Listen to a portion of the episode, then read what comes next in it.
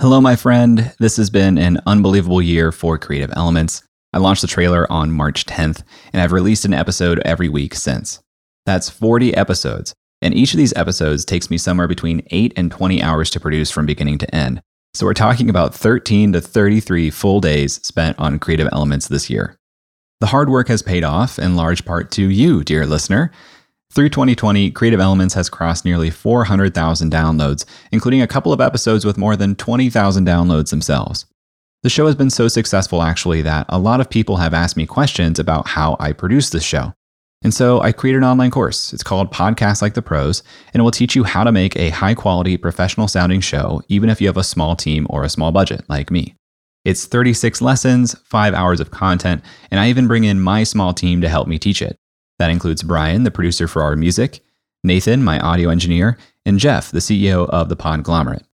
More than 50 students have enrolled already, and the feedback has been super, super positive. It's amazing.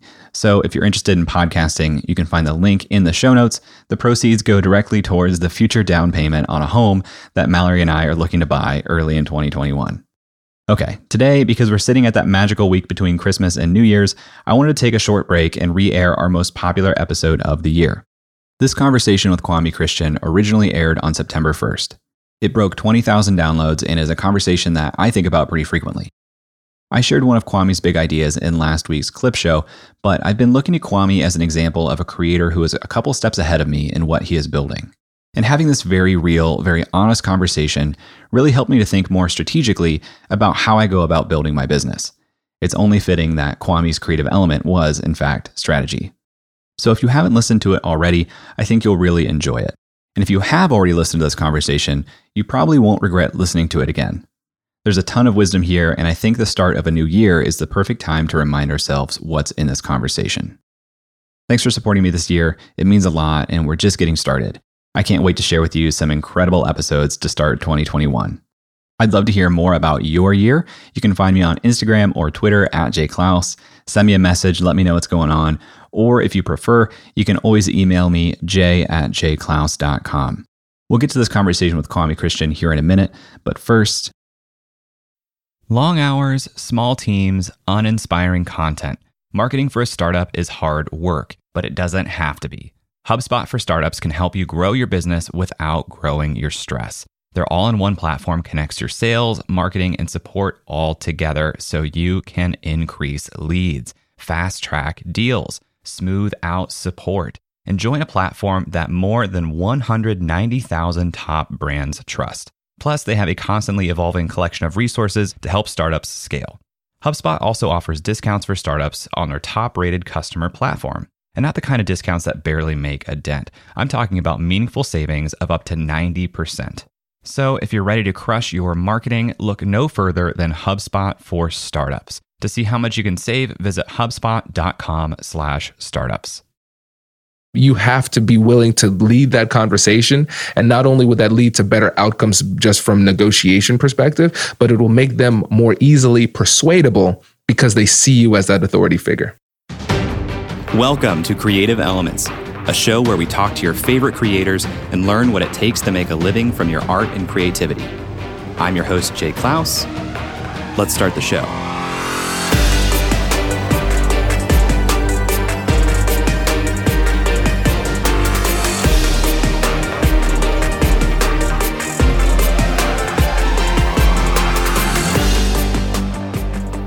Hello, my friend. It's that time again. It's time for another episode of Creative Elements.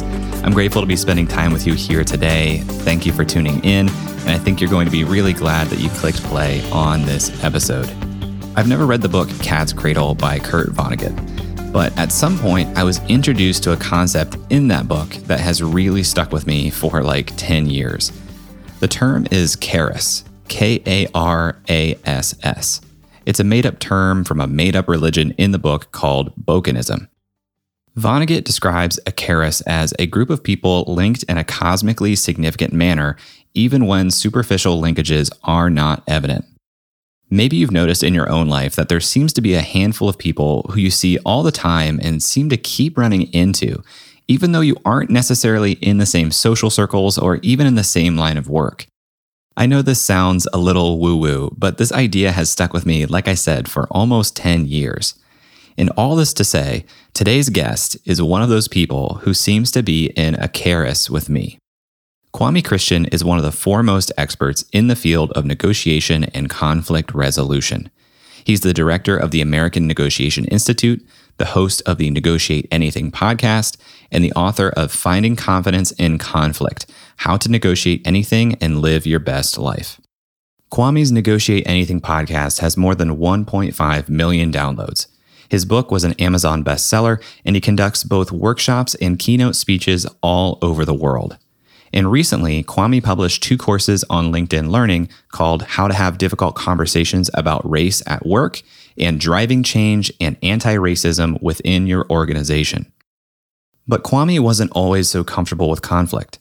In his very popular 2017 TEDx talk, Kwame talks about how he himself became more confident in conflict after a conversation with a mentor. He said, Kwame, there is a big difference between being liked and being respected. And if you want to have personal and professional success, you need to be willing to engage with conflict. So after that meeting, I forced myself to have the difficult conversations that I spent my whole life trying to avoid. And as I built this new habit, I discovered something life changing. Conflict is an opportunity. Conflict provides you with the unique opportunity to either repair and strengthen valuable relationships or identify and remove malignant relationships with minimal damage. So, how do we actually engage with the conflict at hand? You remember fight, flight, or freeze? I suggest that we use a more evolved response to conflict resolution, something that I like to call compassionate curiosity. You may still be wondering why I brought up the whole Karass and Kurt Vonnegut thing. Kwame lives in Columbus, Ohio, where I also happen to live. When I was an undergrad at Ohio State back in 2011, I was a communications intern at the Ohio State Moritz College of Law at the same time that Kwame was getting his law degree. I would constantly come across Kwame's name and his work while I wrote for the law school. And then on March 11th, 2017, yes, I know this exact date because I looked it up in my calendar, Kwame and I had our first actual face to face conversation. It was a casual meeting for coffee at a local coffee shop, and neither of us really had much of an agenda or reason for meeting. We just realized that we had a lot of mutual friends. Towards the end of that conversation, Kwame turned his compassionate curiosity towards me and asked what I was working on. I told him that I wanted to quit my job and start my own business. I just wasn't really sure what I wanted to do. And kind of offhand, he said to me, If I had your network, I would facilitate mastermind groups. I had no idea what a mastermind group was, so he explained to me I'm a lawyer. I meet with a handful of other lawyers a couple times each month, and we help each other grow our business. I literally took that advice and I ran with it. The next month, I quit my job. A month after that, I was facilitating my first mastermind group under my own business, Unreal Collective. And since that time, I've worked with 25 different groups of entrepreneurs through the Unreal Collective Accelerator program. More than 100 entrepreneurs have worked through that program now. It has been the core of my business since going out on my own in 2017. We've only really chatted a couple times since then, and so I was really excited to get on the mics with Kwame and catch up here for this podcast because he has come a long way since then, too. In this episode, we talk about Kwame's brief look into politics, how to lead negotiations, thinking long term, taking risks, how he manages his time, and why strategy has been at the heart of all of his decisions. I absolutely love this conversation and the clarity of thought that Kwame brings to it. And I think that you will too. So I'd love to hear your thoughts on this episode. Send me a message on Twitter or on Instagram at jayclouse. Let me know you're listening. And be sure to join the Creative Elements listener group on Facebook, where I'll be sharing some of Kwame's best resources throughout the week. But without further ado, let's hear from Kwame.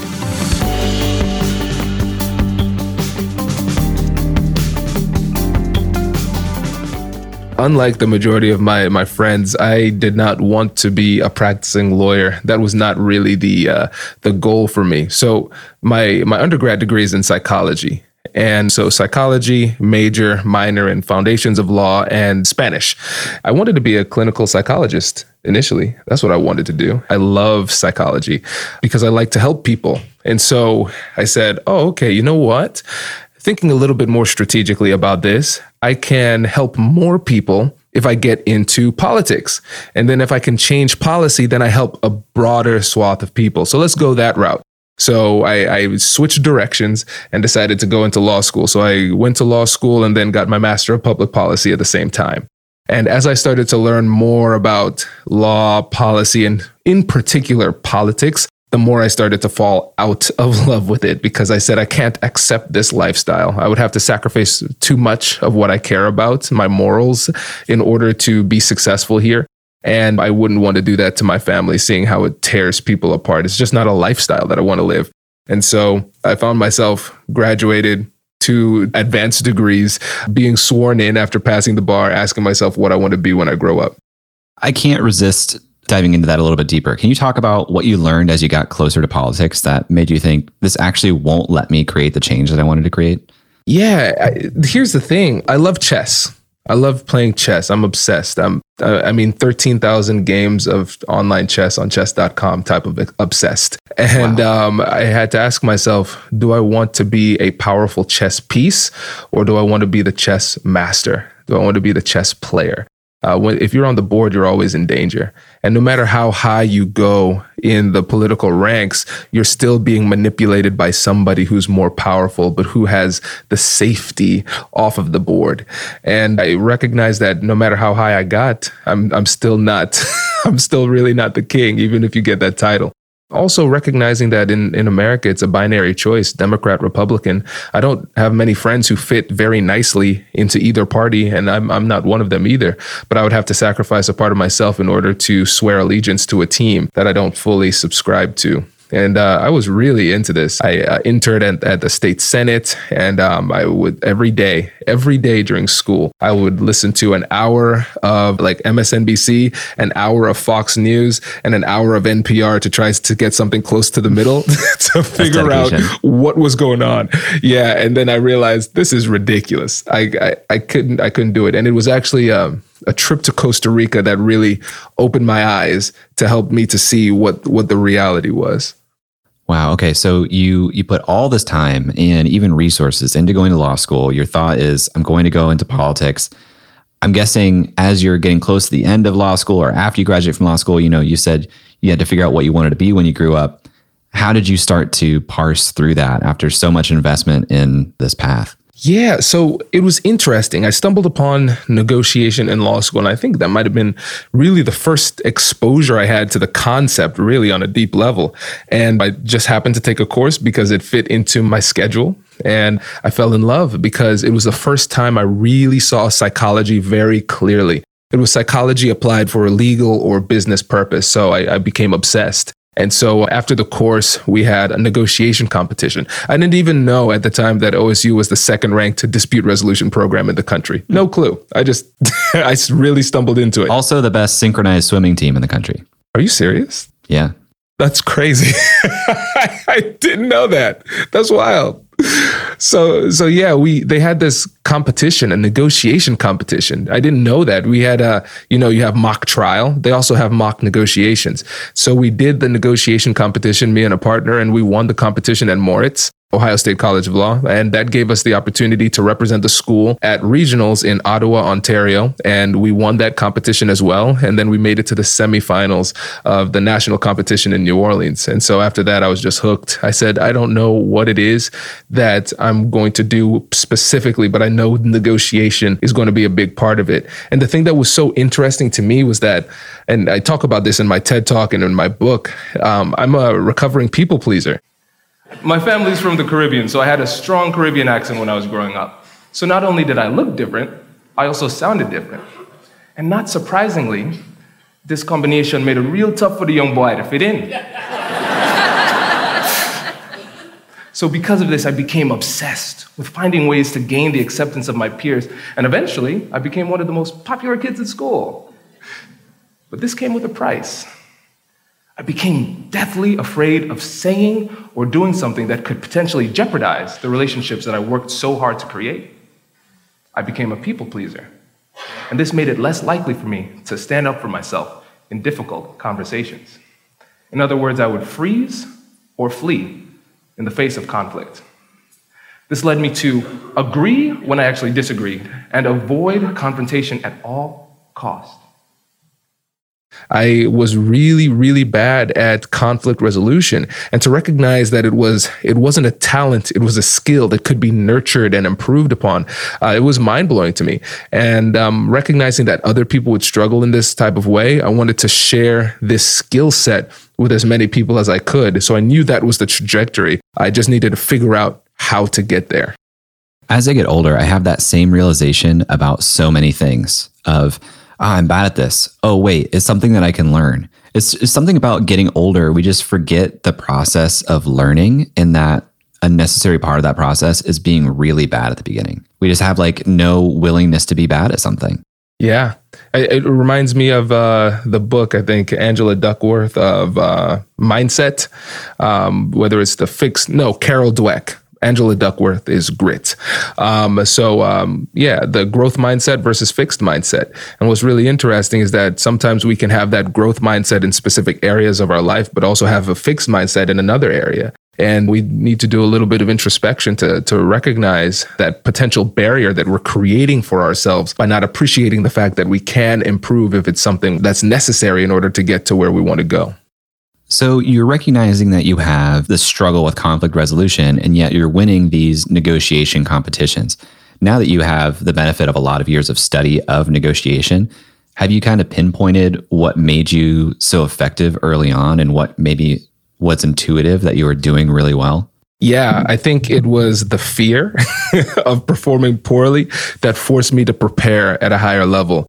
There's a study out of the Thunderbird School of Management uh, where they did uh, a study of 230 mock negotiations and they separated it where the control group, they read the prompt and then they just negotiated. With the experimental group, what they did is they took the time to prepare thoroughly and then they negotiated. And the differences between those two groups is that the group that took the time to prepare, they were able to generate 11% more value for themselves and at the same time, 6% more value for the other side.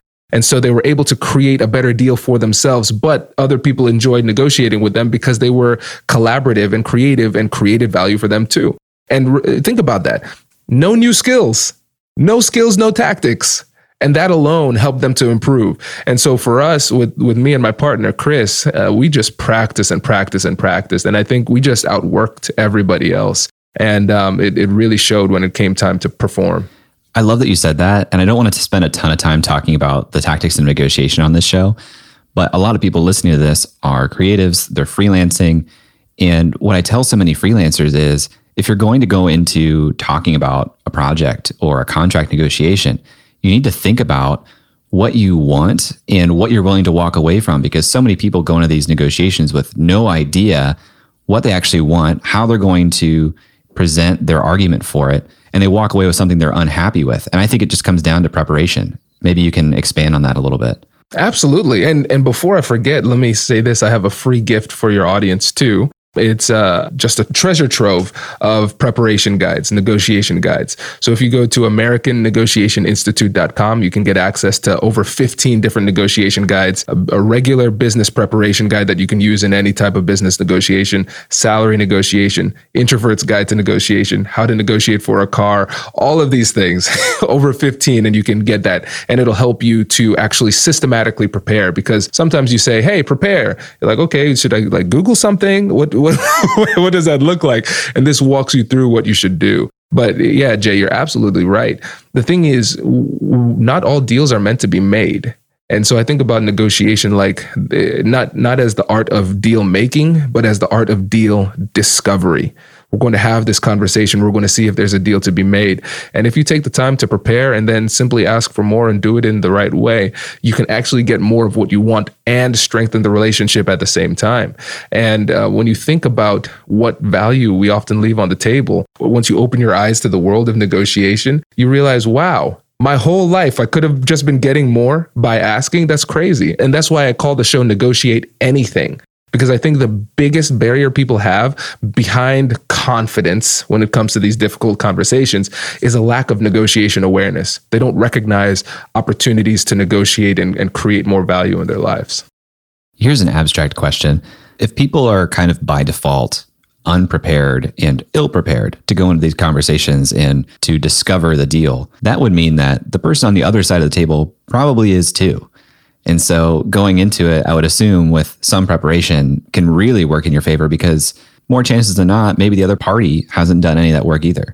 100%. And sometimes it's really obvious. Sometimes it is really obvious. And I, I tell people the, the process of negotiation, uh, negotiating effectively often makes you the leader of the conversation. Not only do you have the initiative in the conversation where they're kind of responding to you, but you're actually showing them how they should comport themselves during the conversation, asking great questions, making sure you empathize, those type of things. And the concept of reciprocity will lead them to reflect those same behaviors back to you. So even if they are not the high level negotiator you are, after um, you know downloading those guys and checking out the podcast, you uh, um, they will st- start to up their game based on what they're seeing from you. I love that. You're just putting so much more structure and meaning behind some of this advice that I've intuitively found to work because similarly when people hire a freelancer they want to be led they want you to be the expert in the process they want you to get them to the outcome that they're hiring you for and if you don't go into these conversations willing to lead willing to show here's how it's going to work here's why it's going to work for you too they don't get that feeling. And so they're not confident in hiring you. Exactly. And when you think about the, um, the concept of authority, uh, book reference, uh, Robert Cialdini, influence. It's persuasive. If you demonstrate that you have authority in your field, then people are going to be more persuaded by the things that you say. And that's why, especially as freelancers, it's important to lead the dance because they're hiring you for your expertise, expertise that they do not have you have to be willing to lead that conversation. And not only would that lead to better outcomes just from negotiation perspective, but it will make them more easily persuadable because they see you as that authority figure. After the break, Kwame talks about his strategy for becoming a respected thought leader over the course of just a few years. So stick around and we'll be right back. D2C Pod, hosted by Ramon Berrios and Blaine Bolus, is brought to you by the HubSpot Podcast Network, the audio destination for business professionals. D2C Pod is a podcast about all things direct to consumer. Ramon and Blaine cover everything for starting, growing, and optimizing e commerce stores and D2C brands. They talk with founders, marketers, and creators and cover topics like brand building, social media, influencer marketing, website conversion, paid media, consumer trends, email marketing, and more. So, if you're interested in the stories behind your favorite consumer brands, listen to DTC Pod wherever you get your podcasts. If you know me, you know how much I believe in memberships. My membership is the core of my business, and earning an income directly from your audience is one of the most sustainable ways for you to become a professional creator, too. So, I want to tell you about today's sponsor, Uscreen. Uscreen is a beautiful all in one platform that helps content creators earn a living from their videos by unlocking predictable, recurring revenue. You can host private live streams for your members, build an on demand catalog of premium content, and Uscreen gives you a community hub to interact with your members too. They can access your community from their mobile phone, so your membership is right there in their pocket. With a Uscreen account, you get video hosting, an out of the box website, full payment and subscription management, and plenty of third party integrations too. And Uscreen makes it easy to get set up. You get access to powerful website themes that are fully brandable with no coding skills required. Uscreen will even provide a dedicated success manager for you. Just about anyone that wants to make money from their content can do it with Uscreen. It's perfect for coaches, authors, influencers, and entrepreneurs in just about any niche. Right now, Uscreen is used by creators in fitness, education, news, kids entertainment, and more. That includes Yoga with Adriene and Creator Now, just to name a couple. Uscreen is the platform for building a video membership site that is great for generating a sustainable income for professional creators. If you create video content for your audience, I highly recommend checking it out. If you're interested in learning more about Uscreen, visit uscreen.link slash J. That's U-S-C-R-E-E-N dot link slash J and let them know that I sent you. Welcome back to Creative Elements. When we left off in Kwame's story, he had ruled out politics, but had discovered a love of negotiation. So he began to create a new strategy for his career after law school. Thinking back to strategy, what my strategy was for politics was all right, I'm going to go to school. I'm going to get a nice job afterwards working at a law firm. It's going to get me a lot of respect. And then I'm going to run for the state Senate seat, 15th district, when I'm around 29 or 30. That was the, it was very, very targeted. And now that's gone. I'm like what am i going to do? And then i look at the um the different negotiation experts out there. They have these books and these degrees and everything. I was like well i have degrees. I don't have a book.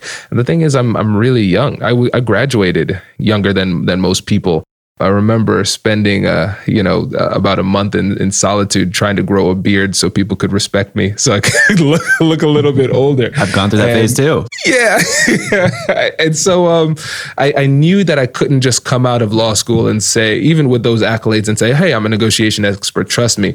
So I spent a little bit of time in. Um, just kind of thinking through what it was uh, I was going to do. So I did some civil rights work out of school. One of my professors hired me to do uh, health equity and criminal justice work. So I did that.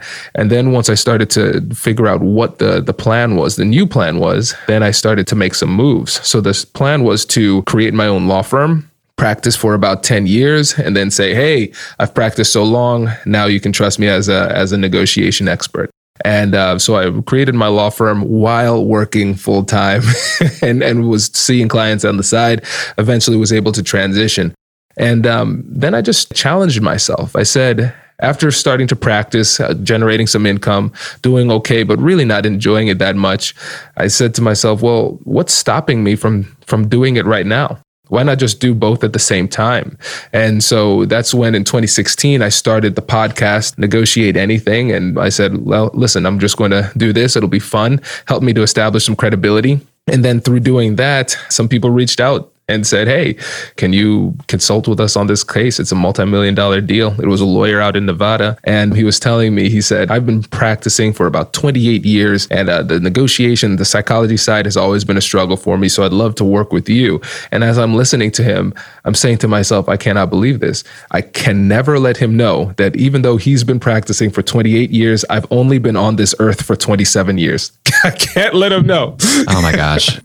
And this guy came from listening to your podcast? Yep. This is another thing that I talk to freelancers about. When when we get in our own heads and kind of have this almost imposter syndrome feeling of how could this person possibly be hiring me? It's because the skill they're hiring you for is just one skill in a collection of skills that makes up a human. And you are better at that skill than them, even though they may have a hundred other skills that they have honed for 28 years and can teach you a lot about this one skill is why they're hiring you. And it's because you are better at this one skill. exactly. Exactly. So, something that keeps standing out to me, and maybe it's related to your interest in strategy. You just mentioned that you plan to start your law firm and practice for 10 years so that then you could talk about being a an expert of negotiation. And before that, you were talking about this this vision, the strategy of running for an elected office at a certain age. When and how did you pick up this long term view of how you're operating your life because we don't live in a in a culture or a society that really teaches you to think that long term. And, and Jay, that's the thing. We we have to take more control over our education. Because uh, think about it. So I have three degrees. That's a lot. People would say that, oh, Kwame, you're educated. But here's the thing for me, my real education started after law school. And so my goal usually in years that it's not a pandemic is to read a book a week because then I'm in control of my self education. It's so obvious that people miss it. And so I like to talk about it almost in mystical terms. So imagine the people who you admire the most, the smartest people in the world, and you could go to them and then they give you this like glowing orb and they say, This glowing orb, this is my wisdom. This is everything I know. Here, take it and, it, and put it inside yourself. And then you have it. Well, the thing is that happens, and those things are called books, and and they totally. take the best of themselves, what they've learned through mistakes, what they've learned through doing well, and they give it to you. And so, I, it's it's such an obvious opportunity. And so, when you go through school, a lot of times they're teaching you what to think, but they're not teaching you exactly how to think. They're teaching you how to be followers, but not teaching you how to be leaders. And through being able to consume a lot of books from people that you respect, it puts you in a position to start to think differently about the world. And so that's really the next level of strategy for me. When I started to say, oh, I, am starting to see these commonalities of the successful people in the world. If I can take that and those, those commonalities, not the specific things that they did, but those general principles and apply it to what I'm doing, then I'm going to be ahead of the game. And not only was Kwame taking control of his own education, but he began to see that his own strategy was to educate others in negotiation and conflict resolution. I realized that what I was really going for is thought leadership. And I started to generate this new philosophy on how to be seen as a thought leader. And so I think about it as having multiple pillars. The first pillar is having a method of distribution of your message that you are in complete control of. So for you, it would be this amazing podcast. For me, it's my podcast. So that's great. So that's one. And so you start to slowly build your audience that way. And so then the next one was you have a speech that has high production value that people can see online.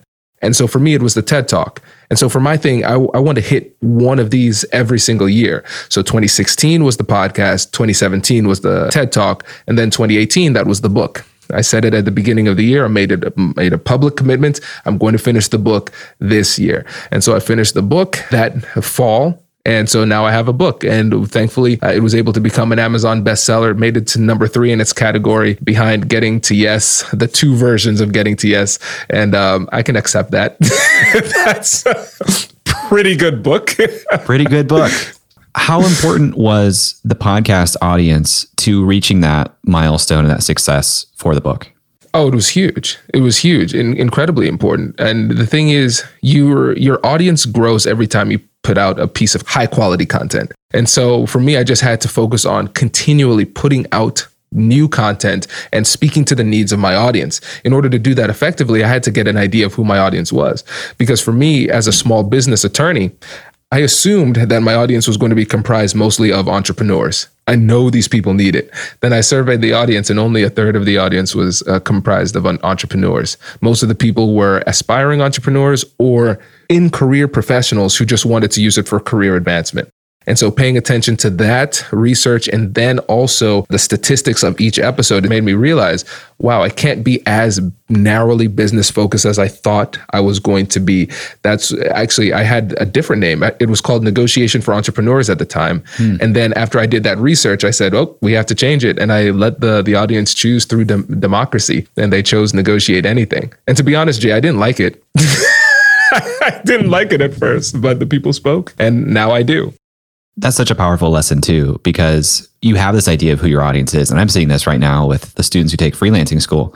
It's not the avatar that I thought it was going to be. And I was just talking to my girlfriend about this last night. What does that mean? Does that mean that my message is off? Should I retailor my message and try to go after the target avatar that I was using before? Or should I double down on the audience that has found me and has been interested in what I'm teaching? How did you think about that? Because I'm sure you had a similar question. Yeah, it, for a bit there was a bit of an existential type of question, like on a deep level, who who am I as a person? And then I realized I'm in it for the love of the game. I going back to psychology, nothing's changed. I always I want to help people, and I want to help people through this approach. And so as you go through like my books, the course, the TED talks, all that stuff, you see that there's a very strong focus on psychology throughout all of it, and the goal is to help people. And so our our unifying uh, motto here, just our mission is that the best things in life are on the other side of difficult conversations. And um, our goal is to help as many people as possible through empowering them through this skill so they can live their best life. And so, wherever those people happen to be, whatever they happen to be doing, we will do it. It's funny too, thinking strategically within the business. I I thought the majority of my experience would come from coaching. I thought that's going to be the main focus. But then I realized no, workshops, I enjoy doing those a lot more. And financially, it makes a lot more sense to focus on getting bigger audiences and, and doing those types of engagements too. So in the business world, nonprofits, it's it's been really interesting to see just the diversity of uh, of people that we've helped. I, I was talking to our um, I, I think it's our PR person, and she was like, "Hey, like, what what's the commonality between all of the all of your clients?" And I was like, "I don't know. they they need to they have difficult conversations, and we make difficult conversations easier. But from like Fortune 500 companies to lawyers, law firms to nonprofit organizations, real estate agents, all that stuff, Once people recognize that we can help them in a very practical way, they reach out. And to my knowledge, you've completely bootstrapped everything about this business, right? Yep. And so, in the beginning of this, in the first two years, three years, when there's probably a lot less revenue coming in through the door, I imagine there was a point when you were probably incentivized to work with a higher paying customer versus somebody who may still be very much be in the podcast audience but can't afford much. How did you think through the services that you provide as services and who you work with to kind of get through what I call like this this three year chasm of like really difficult bootstrapping of a of a business like this. Yeah, and I think first of all we have to start to think differently about business. I think a lot of times people romanticize business, but it takes a lot of grit, especially those first three years, like you said. Most businesses are losing money like losing money going into it. Thankfully, I was marginally profitable, and people are like, "Oh, congrats, you're profitable." But think about what that means. It's okay, like you made a dollar. That could be that's profitable. So it, it, it there's a there there ebbs and flows the whole time. And one of the things that helped me was uh, I'm still a practicing attorney. I still have my license and everything. So whenever I we reached a point that was particularly difficult, I could lean back on that, do a little bit of legal work just to add some fuel to the fire. That was really helpful but I wanted to always stay focused on making sure that the business that I created was comprised of working with people that I enjoy working with. If it's not fun, I don't want to do it. What's the point? Then I created a job for myself that I want to escape, just just like the previous jobs. That doesn't yeah. make any sense. And so I became a lot pickier when it came to the opportunities that came my way. And it's very tempting at the beginning when you're focused on survival to to uh, be patient in that way. And I remember talking to one of my mentors. He said, "Well, you have to you have to plant seeds. You have to keep on planting seeds." And a lot of times people think tactically, and when I say tactically, they're thinking short term. I'm going to do this tactic to get money now, but they're not thinking strategically, which is focusing on your goal and then backtracking from there, creating a plan, a long term plan in order to move there. And so he's like, you have to keep planting seeds. And I said, Brian, but what if I'm hungry now? I'm very hungry totally. now. And uh, I, I love playing tennis. It's my favorite sport. And one of the things that Rafael Nadal says is that you have to be willing to suffer. You have to be willing to suffer. It's it's in many cases a necessary part of the process. And I think about the success that I wanted to have early in the business. I was really hungry for that success. I really wanted to be respected in the industry. I wanted to have a massive audience. I wanted to have these opportunities. I'm like, I know I could do it. I know I can do it. I know I can do it. And now looking back, if I had the opportunities that I have now and I was given them at that time, I wouldn't have been ready. I needed to go through this very, very painful process to build up the necessary skills in order to perform at the level I'm performing at now. And I tell you, it's it's really hard to appreciate in the moment. But if you take the time and learn those life lessons and continue to educate yourself during those times, you will get to where you want to go. It just takes a lot of patience. When we come back, Kwame and I talk about prioritization, time management, and knowing when to hire help. Right after this. If you work with clients and you want to grow your top line revenue without growing a big payroll at the same time, then consider attending the Solopreneur Summit, a VIP event hosted by my friend Ken Yarmosh. Ken has personally closed over $50 million in his career as a solopreneur, all in professional services. I've learned a lot from Ken, and he's worked with some of the biggest names today. People like Matt Barker, Nasheen Chen, Laura Acosta, and Jake Ward trust Ken to get clearer offers and scale their business with systems.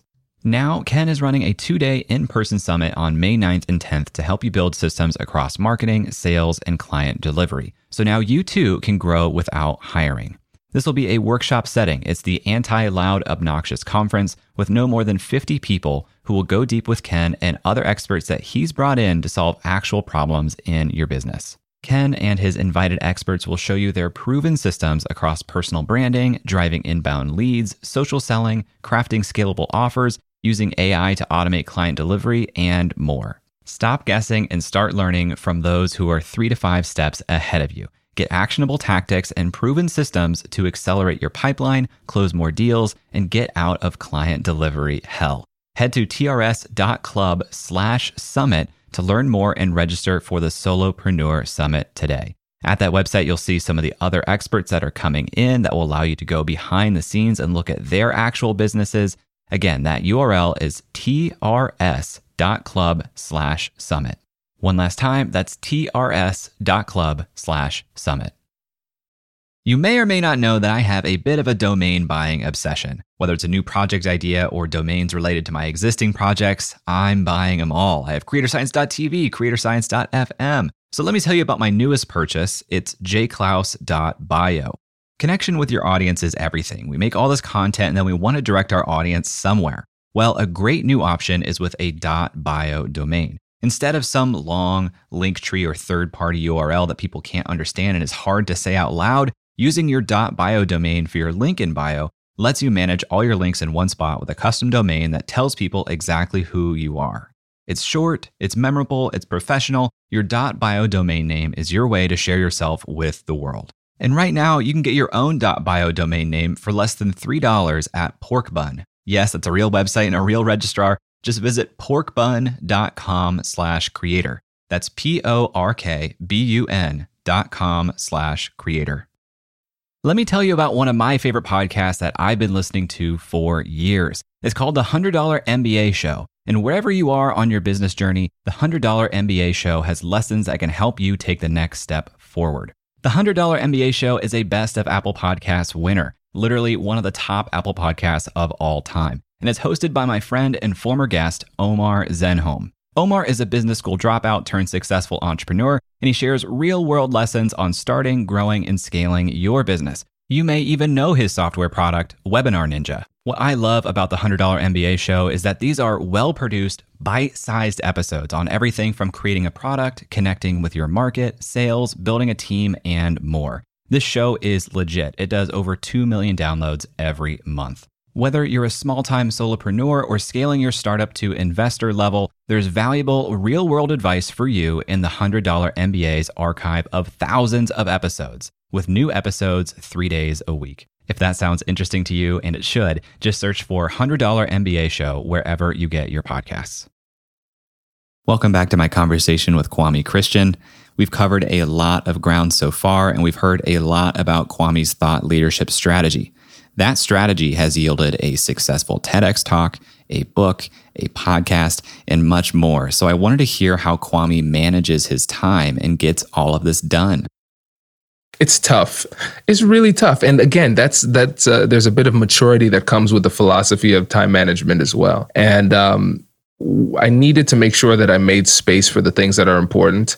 Uh, one of the things that I, I like uh, the visual that I keep in mind is that it's a juggling act. Everybody's juggling.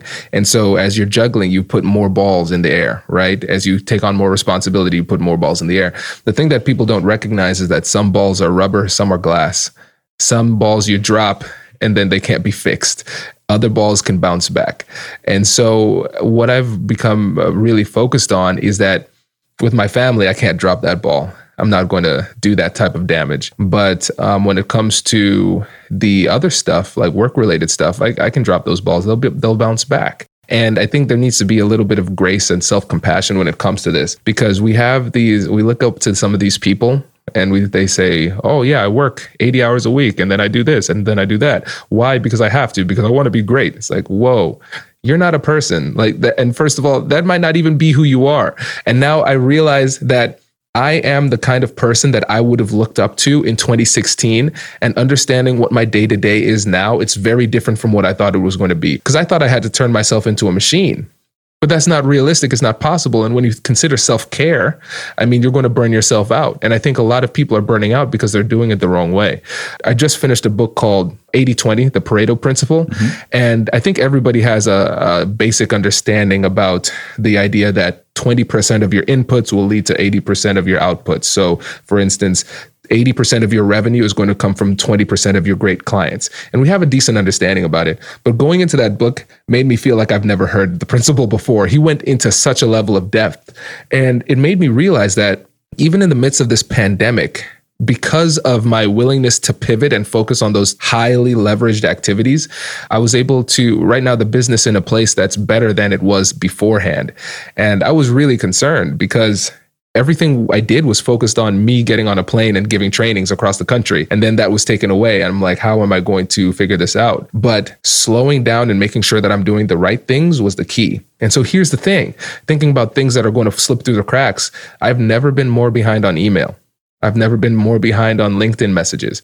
And all of these things, everybody's trying to vie for my attention. And what I would do is I would go outside, take a leisurely walk, and just focus myself and say, what will I care about in five years? Will I care that I sent this email back about this bad business opportunity? No, I won't. I'll forget this. I will forget this. But what will I care about that I would do? And then I would do those things. And so, Jay, here's the thing I stopped doing a, a to do list and I stopped doing random things. I will slow down and walk around the community until I know the most valuable thing to do for the day. And then I'm just going to do that one thing. And everything else will drop. And some of those balls are going to be glass. But then you recognize that the ball, some of the balls that you were trying to juggle were not important at all. so you just need to be more strategic about the things you, you can and should not do. I think that's the key because we live in a time where busyness is like a badge of honor. It's it's not necessary. Are you being busy or are you being productive? I think that's one of the questions we have to ask ourselves. It's just so hard for me not to go down so many of these rabbit holes because so much of what you're saying, I'm I'm like months behind your solutions that you're finding. And I'm like struggling through, oh my gosh, I have more notifications than ever. I can't give people the attention that I'm accustomed to being able to give people. How will how will I rebound from this? And I love the the metaphor of glass balls versus rubber balls because I've I've kind of had the same visualization. I don't know what the game is called. You know that game where there's like a guy on a tightrope and you're walking back and forth across this tightrope and things are falling and you're trying to catch them as this guy and you lose when you oh, don't catch the ball. yeah. It's all about yeah. timing and about the speed at which things are dropping. I think about that image all the time when it comes to business. You've hired a couple people onto your team at the American Negotiation Institute. Can you talk about that decision and how that works? Because again, for for people listening to this who are bootstrapping their business, they're saying, I would love to be able to hire people to help support some of these functions. But how do you actually get there? Yeah, it's tough. Um, again, suffering is one of the things. I tell you, one of the keys to being a good entrepreneur or successful or at, anything is pain tolerance. Have to be willing to learn from that, and um, it's tough. It's it's always tough taking the step to invest in somebody. I, I think about the um, what people say about children, and it's true. You'll never be ready to have a child as much as you think you are, it's going to be incredibly difficult. And for me, I, there was never really a good financial time to bring somebody on, but I needed to take that hit in order for the business to grow. Uh, because again, you have to look into the future. Where do I want to be in five years? Okay, what types of things do I need to do? Can I do that by myself? No, I can't. It's going to take some strategic investment. I'm going to need to pull back on some of the luxuries that I was that I wanted to indulge in in order to make this strategic investment.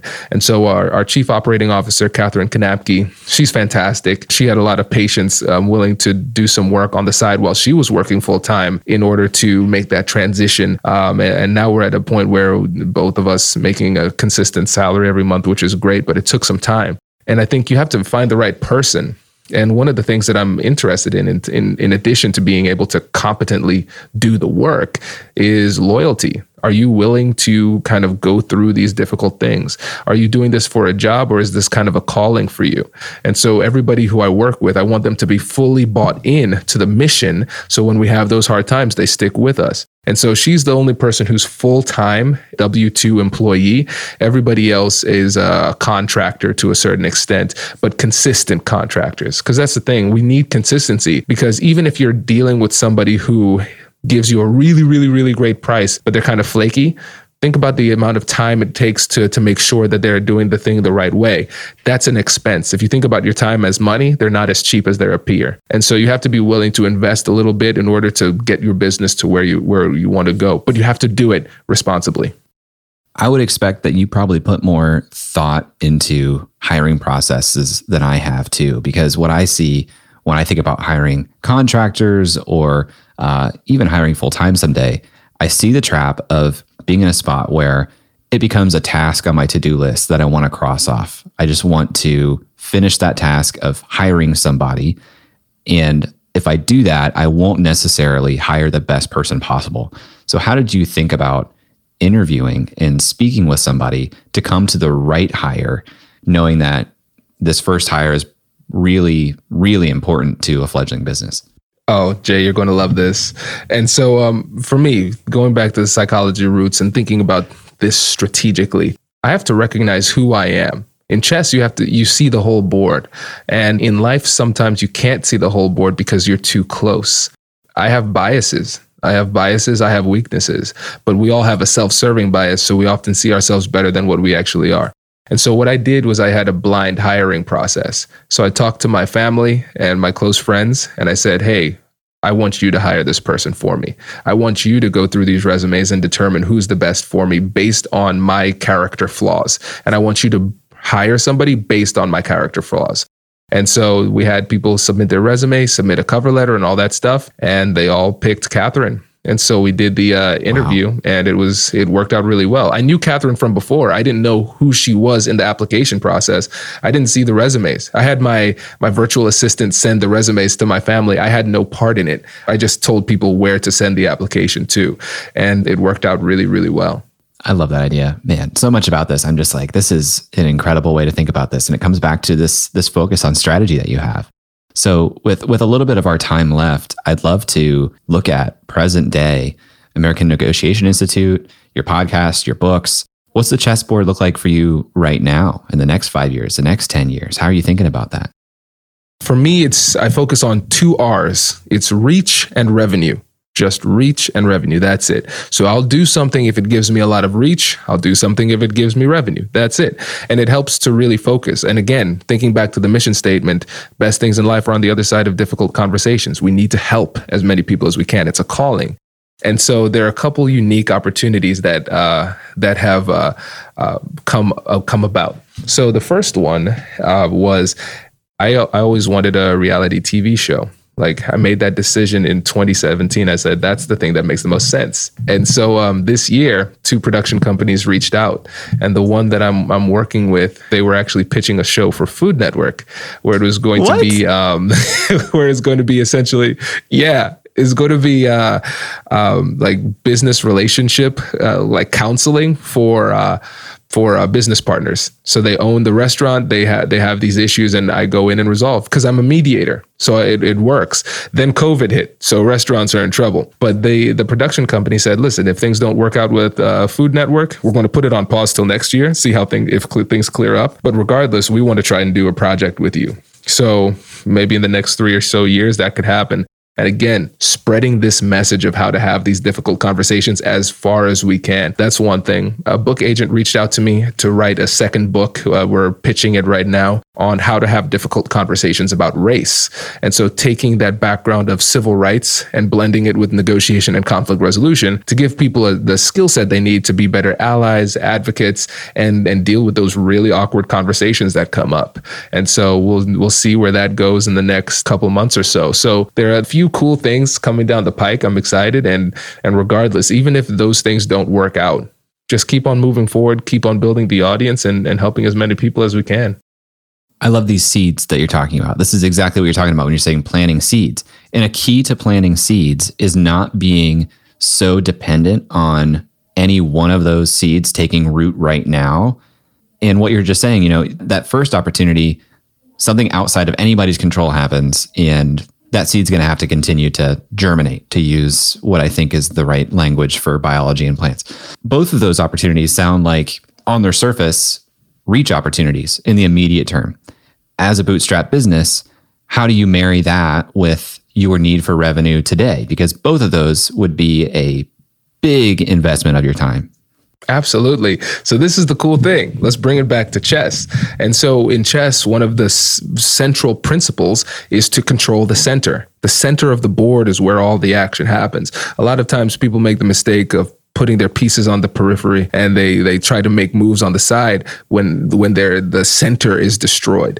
And so you have to ask yourself in your life and in your business, what's the center? And you have to protect the center. So no matter what I do, I need to make sure that my wife and my son still love me. I need to make sure that I'm still available for that. So that is a central piece that I can't I can't shift that. And then the other thing with the business, I have I have an employee, I have a team, and I also have an audience that depends on me for constant information. And so I need to make sure that my audience is taken care of and we still are continually making sure that our monthly expenses are being met while creating savings for the business because now more than ever I understand the need of business savings because of yeah. this pandemic. And so I need to make sure that those things are secure. And so as long as those things are secure, it allows me to be a lot more creative with the things that I want to do. And so I can, once I have that central piece of the business really, really solidly in place and I make sure I don't lose focus on those things, then I can take some really big reaches, really big reaches. Because with when you're thinking that big, you just need one to succeed. Just one, that'll be nice. And then even if it doesn't happen, you don't have any pressure because the center is secure.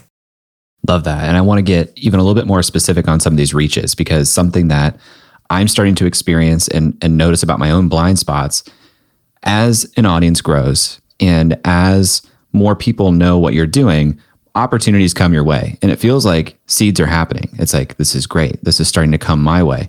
But I'm also recognizing that I should be doing more to manifest, create my own opportunities that are important to me. How do you think about that? And how much outbound effort are you putting into creating your own seeds? Timing of this is perfect, Jay, because everything was really passive for me before. Everything was super passive, just sitting here and um, getting workshop agreements and requests and all those things. I was just sitting there and letting it happen. And I never one time really pitched people with intentionality, uh, creating a campaign for reaching out to people. And uh, then I started talking to more of my friends and learning from them and recognizing a lot of people are making a lot of money, uh, the majority of their money, if not all, by actually being aggressive and uh, and moving forward and taking taking those risks. And so I was taking these really, really big shots, but I wasn't taking those, hey, I'm going to try to get a, I'm swinging for a single, I'm swinging for a double, I'm only swinging for grand slams, yeah. you know? And the thing is, now that I have the team, I can automate these pitches. You know, it doesn't necessarily need to be me reaching out via email and everything. I can have my team send emails as me and then some of the people bite. And so now I'm more intentional about being aggressive every every month trying to have these campaigns and seeing what comes of it. It's it's been incredible. And honestly, if I'm just being completely honest, uh, a big part of this uh, reluctance to reach out to people was a manifestation of imposter syndrome. It really was. And um, my my love of strategy can sometimes hold me back because I see myself as an intelligent person. And if I create a strategy, like a marketing strategy, and then it doesn't fully work, then is that an indictment on my intelligence? And so what I recognize is that I would create these strategies, spend a lot of time creating these strategies, but I would never fully execute. Never fully execute because then I could say, oh, the only reason it didn't succeed was because I didn't try my hardest. And uh, again, it was the pandemic that helped me to recognize, wow, Kwame, you've created a lot of plans, but you haven't fully executed them all the way. And so now I'm saying, listen, more, I'm keep you, obviously you keep an eye on the overall strategy for your life and the business trajectory. But then you have these, I think about them in terms of sprints. What is the plan for this two to three month sprint? Okay, I'm going to create this plan. I'm going to set a time period, seven days. I'm going to strategize. After the seventh day, strategy's done. I can make adjustments based on inputs after execution, but I will fully execute on this strategy no matter how I feel. And uh, the results have been significant. So, yeah, focusing on outbound stuff, that's going to be a, a focus of the business going forward because it works. This is such a beautiful full circle moment because, like we were speaking about early on in this interview, when we're talking about freelancers and negotiating their own, you know, projects and coming in and leading the conversation, that's where I see so much opportunity to come in and say, "Hey, it looks like we could have this opportunity to collaborate. I've already thought through it. I've done the planning. I can lead this. I know what is a win-win for both of us. Should we do that? Just lowering the bar to yes." And it works. Those singles, those doubles, that happens all the time and so many uh, so many freelancers and creatives could very easily impact their bottom line by just going to people who are already close relationships who you've been thinking, oh, I'm sure I could do a, a project, a collaboration, something with this person, but you're not asking. And it really comes down to asking. That's really it. The majority of negotiations fail because they simply don't happen.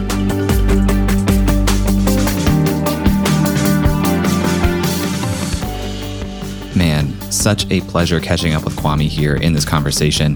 The man is a master of strategy, and you can tell that all of those games of chess have really paid off. Time and time again, I'm reminded that you can really get ahead with just a little preparation for big conversations. And not only should you prepare for big conversations, but you can be proactive in trying to create those conversations in the first place.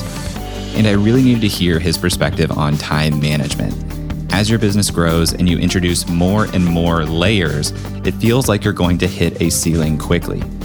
But by intensely focusing on the most important aspects each day, you can keep things moving forward even if you drop a ball here and there.